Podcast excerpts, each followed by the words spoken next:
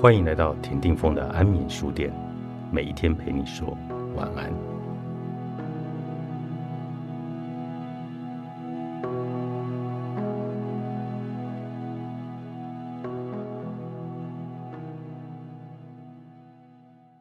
那几年，父亲身体每况愈下，已经没有办法言语。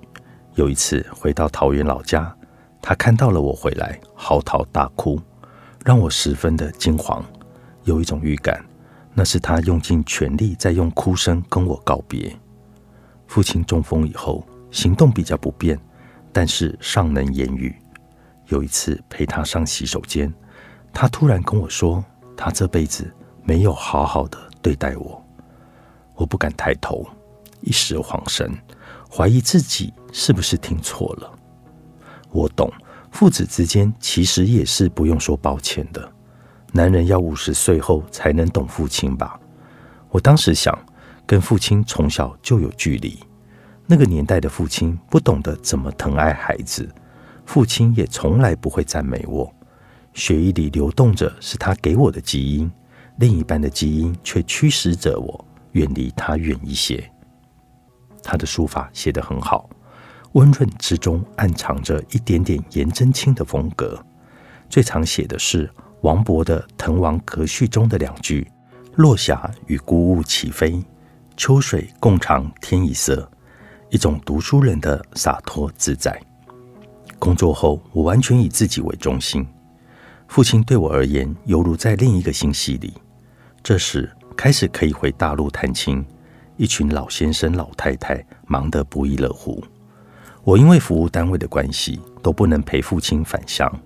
直到他第一次中风，第一次回广东梅县老家，看到他出钱盖的房子，还有一块牌匾，上面是父亲那熟悉的书法，我才开始知道，他其实有一个我从未触及，或者说故意看不见的世界。父亲跟着一村子的年轻人，当时都还是十六七八岁，因为各种原因，可以说的不能说的原因，都到了台湾。出门时，家人都不太清楚。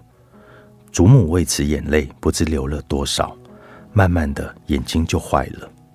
他可能也以为到台湾就是短期的背包客，不想一待就是四十年才能回家。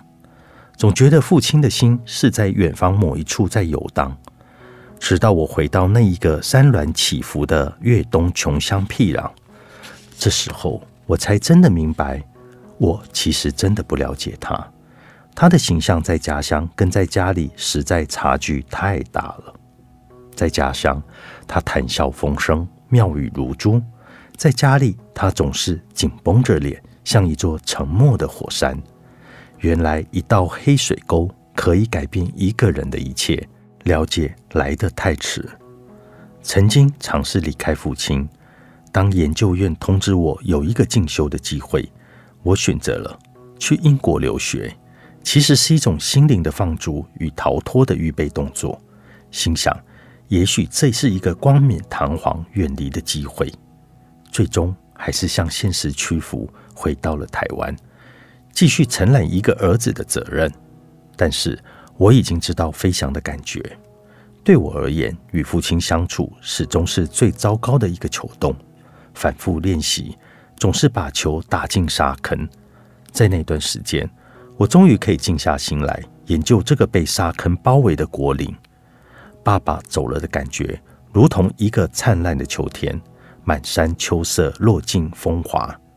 死用一种直接的方式告诉了我们何谓生。一一东望，你我的一生。告别式结束之后，继续在人海里游走。突然惊觉，从此之后就是一个无父之人。也许是在那一刻，我因此暗暗下了决心，要展开人生中最大的冒险，再也没有抗拒飞翔的借口。选择到海峡的另一边工作，与我其实是一种自我救赎与生命乐章完成的过程。数年漂泊，秋天再度回到台北的我，卸下一身峥嵘与风霜。搭公车挤捷运，台北似乎恢复了忙碌和元气。年轻人追逐着小确幸，小摊的面线意外的好吃，刻意的放慢了脚步，明白了人生许多错过就不可能重来，享受当下的感受更胜日后回忆。现在开始学习放慢速度，不同的速度让我看到了不同的世界，不同的速度让我听到了自己不同的心跳。慢慢的，我找回了自己，尝试做自己想做的事，渐渐熟悉了台北的味道。台北也无可无不可的收留了我，彼此有一点无奈，也有一点同病相怜的情愫，竟然都无处可去。也无路可逃，不妨一时将就。科技老鸟三十年，陪你飞一程。作者：夏言，三明书局出版。